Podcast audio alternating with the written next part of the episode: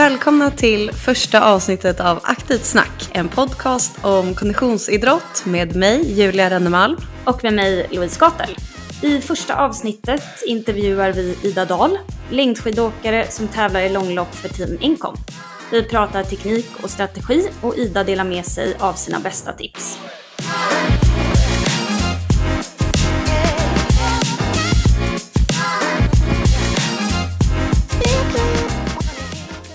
Julia, hur har din vecka varit? Du har ju varit sjuk. Har du kunnat träna någonting? Jag har inte kunnat träna någonting.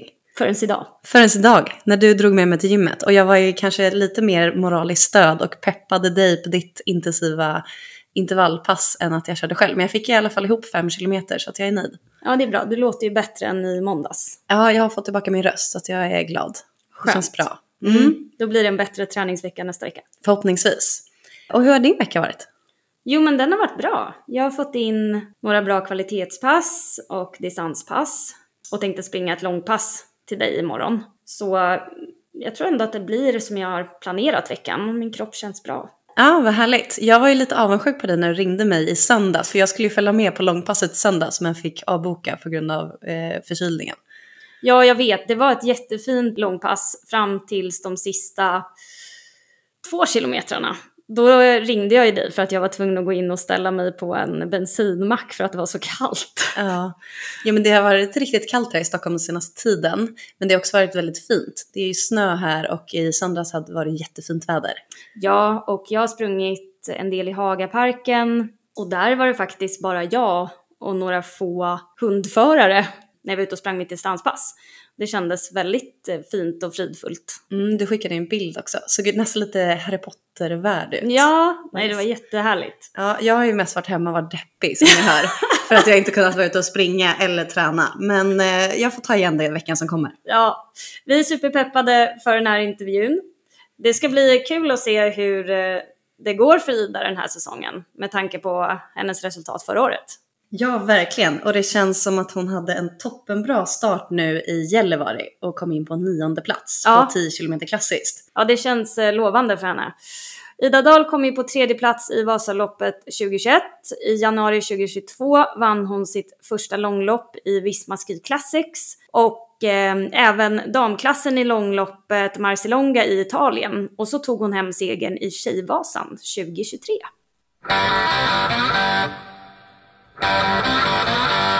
Välkommen till oss och Aktivt Snack, Ida. Tack så mycket. Jättekul att du är med i vår podd, tycker vi. Ja, men kul att jag fick en inbjudan. Det känns spännande. Hur är stämningen där du befinner dig nu? Eh, jo, men det är bra. Vi är här med, eller vi är med teamet i eh, Livigno på högrisläger. Så ja, men det är väl en bra, bra stämning skulle jag säga. Lite lätt anspänningsnivå inför en säsongstart och sådär. Så att, eh, nej, det känns kul. Hur mycket tränar ni när ni är på höghöjdsläger? Eh, ja, alltså, skulle man varit på hög höjd typ mitt i sommar skulle man ju såklart ha tränat mer. Eh, nu har vi som bara en vecka till säsongen så då försöker man ju samla mycket överskott eh, och sen på det att man åker upp och är på höjd då tar man det kanske lite extra lugnt skulle jag säga. Eh, men jag skulle ju ändå, det blir ändå kanske att man tränar så 15 till 20 timmar i veckan ungefär. Vad gör ni när ni inte tränar? Ja, jag studerar ju lite. Så ja, ibland så pluggar jag lite eller så kollar man serier och så lagar man lite mat tillsammans. Så, ja. så det är väl lite så här, man försöker fördriva tiden. Hur kändes eh, säsongstarten för dig i Gällivare? Eh, jo, men det kändes helt okej. Okay. Eh, jag är ändå nöjd, men sen vart jag som, jag skulle ha kört tävlat fredag, lördag, söndag, men så vart jag sjuk mellan lördag och söndag då. Och jag vet inte, jag hade lite på känn för jag tyckte att kroppen inte riktigt, riktigt svarade så som jag hade önskat. Eh, för jag tyckte tidigare på den veckan att det hade känts ganska bra liksom. Och man kände att man liksom sprätte lite i musklerna och så. Eh, och det saknade jag lite. Men som helhet så är jag ändå nöjd, tycker jag. Men du tävlar ju för Team Encon. Kan inte du berätta lite om er och teamet? Ja, eh, är ett företag som kommer från Strömsund. Så det ligger ju typ lite utanför Östersund. Eh, så det drivs av Jerry Alin då, en eh, gammal skidåkare. Så de startade väl egentligen teamet kanske för så fem, sex år sedan. Eh, och sen förra säsongen var mitt första år i teamet då, och då var vi ganska få egentligen. Så då var vi bara fyra stycken. Eh, så det är liksom först i år kanske som man verkligen har fått den här, eh, att vi verkligen är ett stort team. Eh, så för i år är vi åtta då, så vi är tre damer och eh, fem herrar. Nej men så att det är ett bra gäng, väldigt starka eh, allihopa skulle jag säga. Eh, det är många som är nya in på, alltså just inom långlopp. Så det är väldigt spännande och ska bli kul att se ja, men hur de har utvecklats under sommaren och så. Eh, och sen tycker jag framförallt att det är roligt att vi är tre tjejer då, för förra året var jag ensam tjej i teamet. Eh, och ja, men jag saknade lite det när man stod på startlinjen och typ känna att man har ja, men fler tjejer med sig i teamet som man kan hjälpas åt och kanske teamköra och lite så. Nej, jag skulle säga att vi är ett peppat gäng. Så med bra stämning, så jag trivs väldigt bra. Hur ser det kommande månaderna ut framåt här nu då? Vilka tävlingar siktar ni på här närmst? Eh, ja, vi har ju som, jag tror att vi har 15 deltävlingar liksom i eh, touren som vi tävlar i, Ski Classics. Så den första deltävlingen är nu 9 december och då ska vi till Badgerstein. Så då är första, på lördagen då så har vi som en, brukar man alltid öppna med typ ett, en team eller lagtävling. För då tävlar man liksom som i lag. Så herrarna typ kör ett lagtempo kan man säga. Och sen kör vi damer ett lagtempo och så är det två bästa dam och herrtiderna som räknas som en totaltid. Och så blir det liksom det teamet med bäst totaltid som vinner. Eh, så det ska bli jätteroligt. Och sen på söndag så blir det som en individuell tävling. Ja, och sen helgen efter det sen så ska vi till Venosta, ett ställe i Italien. Men det vi också kör en dubbelhelg. Ja, och sen efter det då så blir det lite juluppehåll innan vi drar ner igen och kör januariturnén som vi säger. Så då är det, ska vi till Toblas bland annat och sen till Engadindalen. Eh, eller där typ vid Sankt Moritz. Och sen blir det Marcialonga då som är typ starten kan man säga på de fyra större tävlingarna vi har under säsongen. Eh, för då har vi som fyra, det är Marcialonga, Isärska, eh, Vasaloppet och Birken som är typ de fyra största tävlingarna under säsongen som ger extra mycket poäng i, eh, vad ska man säga, totalen. Eh, för vi, kör, vi tävlar om olika västar och det är som en champväst kan man säga. Och en eh, sprintväst, en climbväst och en ungdomsväst som man tävlar om och så ger olika tävlingar olika mycket poäng i de västarna och sådär. Du vann ju Marcialonga här hur kändes det? Kan du inte berätta lite om den känslan? Eh, ja, nej det är ju väldigt speciellt. Eh, det är ju det är svårt att beskriva, alltså det är ju så här typ lite självuppfyllelse. Eller vad man ska säga. Jag tänker alla som har idrottat förstår nog den lite så att man har strävat efter någonting väldigt länge. Ja men och sen liksom få känna att man liksom på en sån viktig dag får en fullträff av att liksom både kropp och skidor och allting fungerar. Det är ju väldigt speciellt så att det var otroligt roligt. Det har ju gått väldigt bra för dig. Hur hanterar du förväntningarna? Både det som kommer utifrån men också de förväntningarna du sätter på dig själv. Ja, alltså jag skulle säga att det är lättast, tycker jag nästan, att hantera ja, förväntningar utifrån. Eller för det, jag bryr mig inte så mycket om det. Eller, det är väl klart att man blir lite påverkad men jag tror att jag är ganska bra på att liksom, eh, ja men inte fundera så mycket över det. Utan det blir ju egentligen svårare det här med eh, förväntningar man får på sig själv. För det blir så här, vinner du en gång så kommer du alltid vilja fortsätta göra det och allting som inte är en vinst kommer ju på något sätt inte vara tillräckligt bra. Eh, men jag försöker oftast att utgå ifrån så här eh, mer, jag men, om jag gjorde allt jag kunde under loppet. För att det är väl klart att någon annan kan vara starkare än vad jag är för den dagen och då måste jag ändå kunna få vara nöjd med min prestation. Så då brukar jag mer försöka känna efter, så här, ja men gjorde jag verkligen allt jag kunde idag eller vad kunde jag gjort bättre taktiskt eller liksom sådana delar. Jag tycker liksom hittills att det har gått ganska bra, men eh, det går väl såklart upp och ner det där också, vad man är i för så här, mentalt tillstånd. ja, vad man har runt om i livet också. Ja, men verkligen. Alltså är man i balans och typ i harmoni och så, då har man ofta lätt för att hantera sådana saker också. Men är man typ stressad eller det är saker som stör en så kan ju sånt också tynga ner en ganska mycket. Mm. Men hur ser en typisk träningsvecka under säsongen ut? Alltså mitt under säsongen skulle jag säga typ att, ja men då tävlar man ju på helgen. Ganska tufft race på lördagen eller söndagen. Sen tar jag det ofta ganska lugnt så måndag, tisdag eller början på veckan.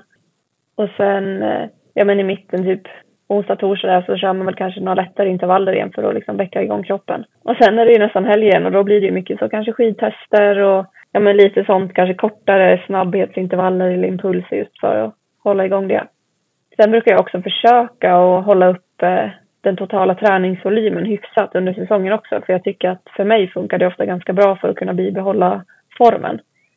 Eh, alltså tränar jag för lite så är det nästan som att formen svajar ännu mer. Eh, så jag tycker det är lättare att hålla en stabil form om man ändå håller uppe träningsvolymen en del också. Men att det blir mer kanske att man får vara noggrann med att ta det extra lugnt liksom på A1-passen. Så att man inte åker och ja, men kör lite så här halvhårt på A1-passen i tre timmar för det sliter ju ganska mycket. Och de som inte åker så mycket skidor, kan du förklara vad du menar när du säger A1-pass? Ja, ja men vi brukar dela in det som A1, A2, A3 eller sen A3 plus också. Och då är A1 det är liksom, det är verkligen lugnt. Du ska ju kunna åka och liksom ha en konversation med den du åker med och sådär. Och sen A2, A3 till exempel om du kör ja, men intervaller så blir det mer som den här gränsen för när du precis börjar få mjölksyra. Och sen A3 plus då är det liksom tävling. Ja, nej men så A1 då är det verkligen lugnt. Är det också mätbart i typ pulszoner? Ja, alltså jo men mycket är puls. Att man kollar mycket på det. Och sen är det ju många som använder sig av laktatmätning till exempel. När man kör intervaller framför allt. För att se så att man har rätt intensitet. Och det kan ju egentligen ofta kanske vara lite bättre mätinstrument.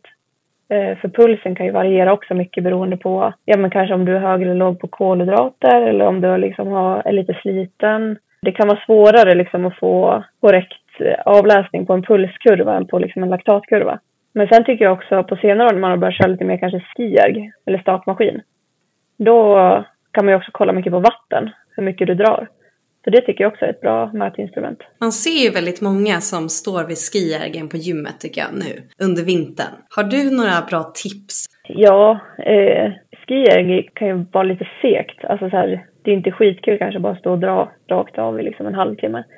Så ett tips är väl kanske att köra någon form av så här, man behöver inte tänka på att köra intervaller, men lite mer så här av och på. Eh, för att det liksom ska hända någonting hela tiden. Ja, man kan ju liksom tänka att ja, men jag ska dra i typ en minut på det här och sen så tar jag lite lugnt i 30 sekunder, sen drar jag en minut på det här och så att man varierar sig lite. Just med motståndet så tycker jag det är väldigt mycket att känna sig fram. Jag tycker det är rimligt kanske att börja lite lättare. Ja, typ ställ dig på motstånd 4-5 först och sen höja allt eftersom liksom. Istället för att börja på 10 och tycka att det känns skittungt. tekniken ändå är viktig på skijärg också. Ja, alltså typ när jag kör skijärg så försöker jag ju tänka att jag vill efterlikna det jag ska göra ute i spåret. Sen är ju skijärg så liksom att ska du dra så mycket watt som möjligt så kommer din teknik inte vara speciellt lik det du kommer göra ute i spåret. Eh, så det ska man väl ha med sig då, då att vill man bara dra dra mycket watt eller liksom så, då, då är det ju bara att låta det se ut som det gör. Men jag tycker i alla fall att det är väl bättre att försöka efterlikna så gott som det går, så som man vill ha det när man åker skidor det handlar väl mycket om att försöka få fram höften, inte hamna så mycket sittandes liksom bakåt på häl, utan att man försöker vara lite på framfoten och sen att man inte bara drar med armarna kanske, för det är många som gör också, utan att man försöker få med hela magen och allting och känna att man liksom kopplar på det. Jag tror att det kan vara svårare ibland på skiergen att känna kanske än eh, när man åker skidor. Vilka tekniska och taktiska aspekter kopplat till längdskidåkning anser du vara avgörande för framgång, att bli duktig? Det handlar ju om att liksom få, typ tekniskt då, så handlar det om att få så mycket kraft som möjligt ner i backen. Jag tycker så här, det finns inte en teknik som passar alla utan allt är verkligen så här individuellt utefter hur man är byggd och liksom hur man ser ut såklart. Så alla kommer ju alltid se ut att ha lite olika teknik. Jag tycker att det är viktigt liksom att, som jag nämnde lite förut, att menar, ligga lite på framfot och få fram höften, hjälpa till mycket med höften liksom framåt. Och i höga hastigheter när det går fort så handlar det mycket om liksom att slänga fram armarna och få dem nästan så långt fram som möjligt.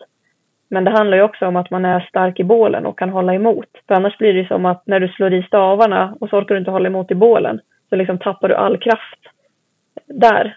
Det handlar mycket om liksom att verkligen få så mycket kraft som möjligt ner i backen. Finns det någon bra övning man kan göra för det? Det finns ju någon övning ibland man står mot en vägg. Eller om du står liksom raklång mot en vägg och så liksom faller du framåt mot väggen.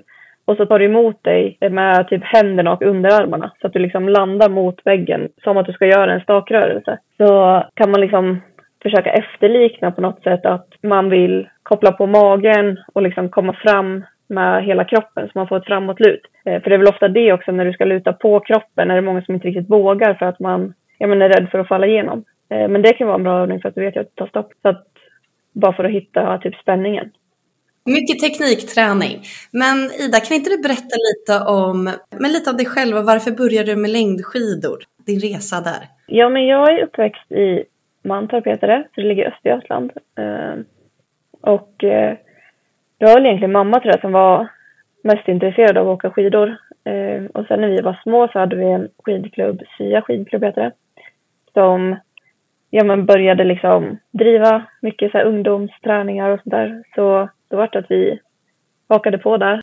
Eh, och sen så var det väl mycket det här med att vi var ett bra, ett stort liksom, ungdomsgäng som man tyckte var väldigt kul. Bara av att åka dit och hänga med kompisar. Så det var mycket det som gjorde att man kanske fastnade från början. Och så hade man jättebra liksom, ja men tränare och alla liksom som drev allting runt omkring. Eh, så att just när man började så var det ju verkligen mycket det här, ja men de här ideella verksamheterna som verkligen väckte intresset och alla kompisar.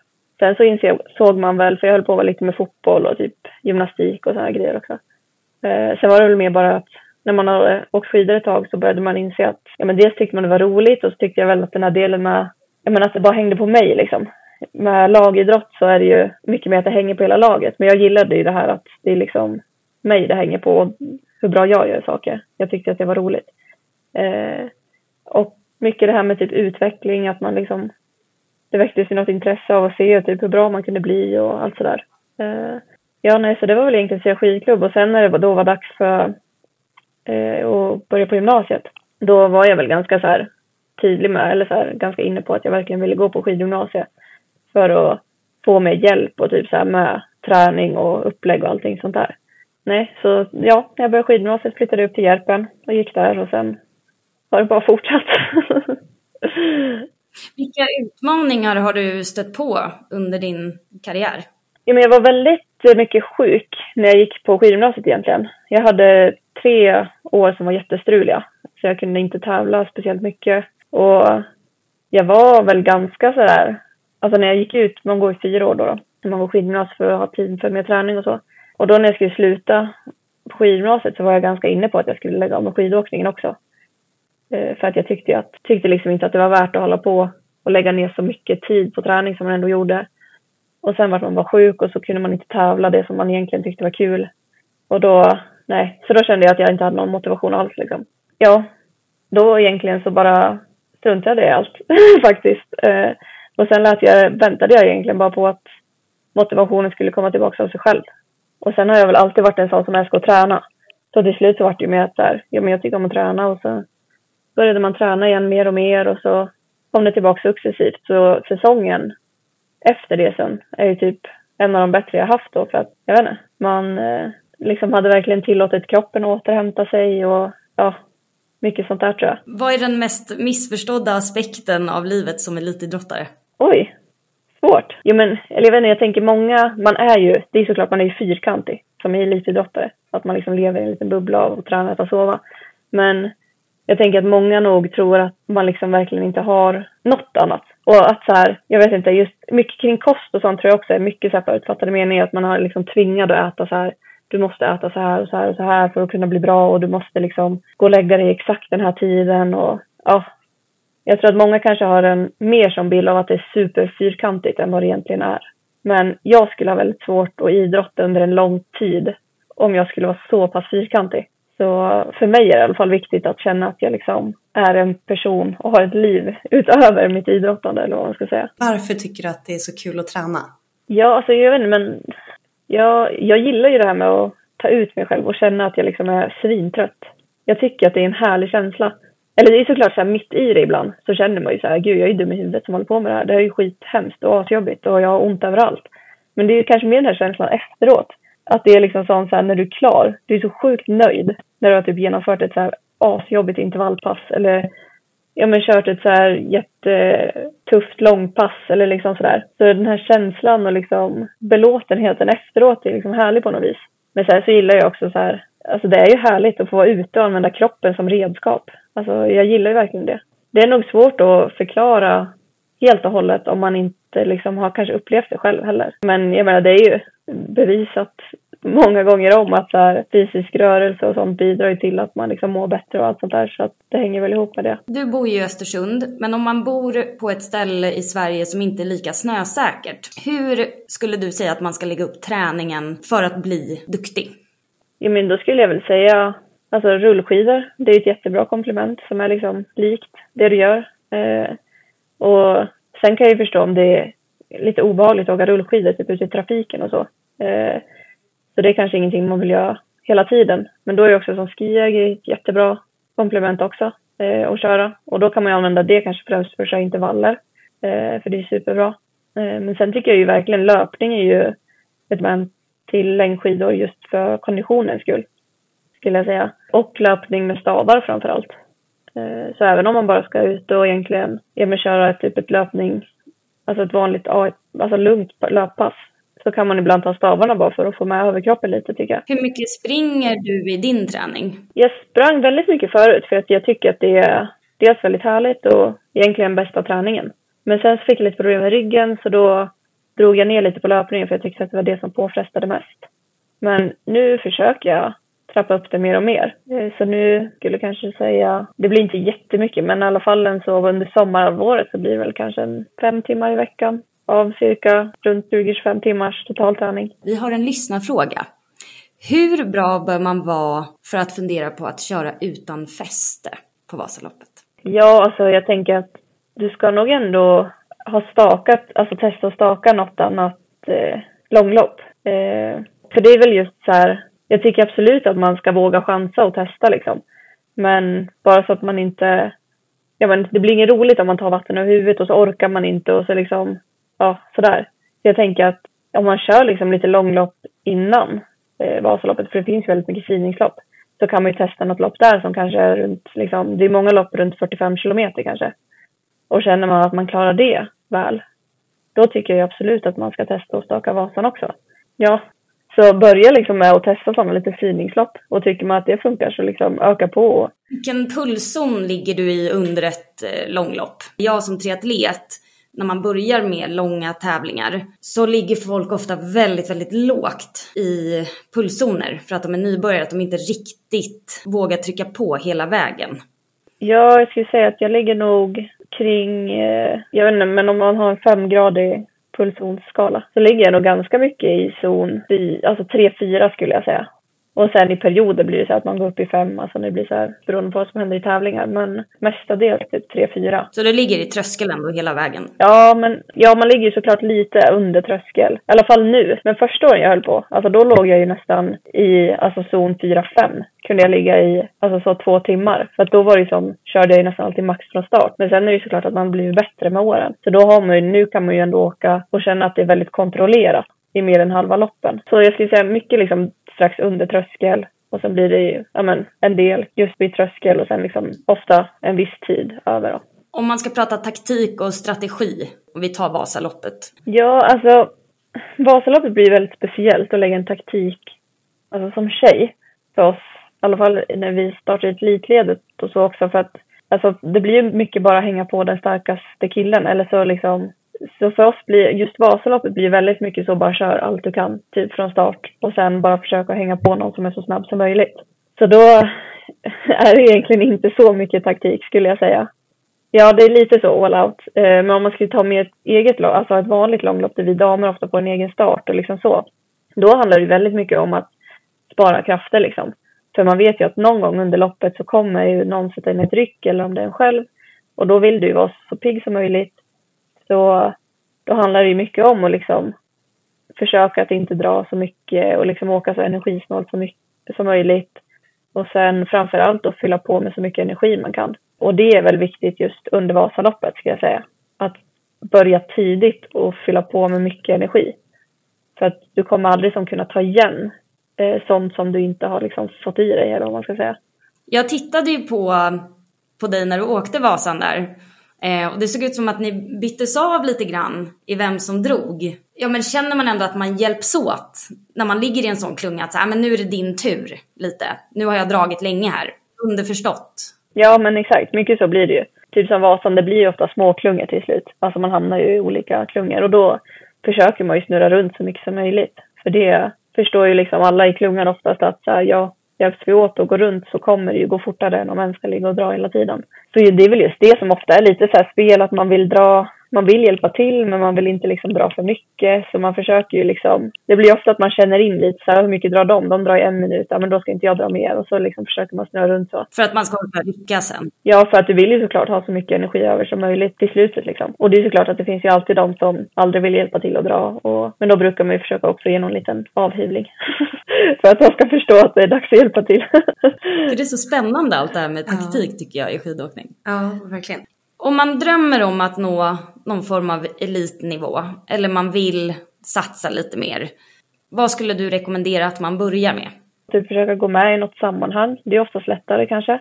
För där finns det ju ofta någon som kanske kan hjälpa till lite extra eller om det är att man vill ha hjälp med lite teknik eller träningsupplägg. Kolla över kanske vad jag behöver för utrustning, börja införskaffa det och sen kanske in, man behöver inte tänka att, så här, att man ska ha allt det värsta direkt utan bara att börja någonstans liksom. Och om du gav ett tips till en yngre Ida, vad skulle det vara? Ja, men jag skulle nog säga att alltså, när man var yngre så tog man allt på väldigt mycket större allvar nästan ändå än vad man gör eh, nu. Eller så här, då var det så mycket på liv eller död.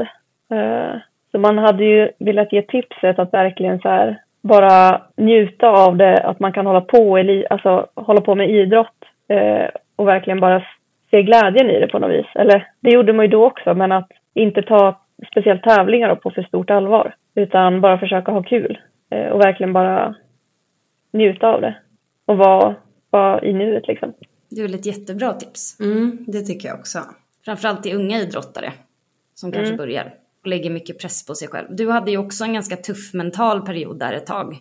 Hur hanterade du det och har det blivit bättre idag? Ja, men det skulle jag ju absolut säga. Jag tror att det är mycket så att man har ju förståelse kanske för att det är, alltså det är inte på liv eller död. Eh, och att man liksom vet att här, jag är, även om en skidtävling går åt skogen så definierar inte det mig som person.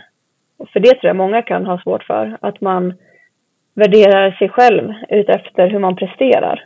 Eh, och det tycker jag väl är väldigt viktigt att skilja på. Att så här, ja, Ida som efter en skidtävling är slut så får jag vara jättemissnöjd med liksom ett resultat eller vad som helst.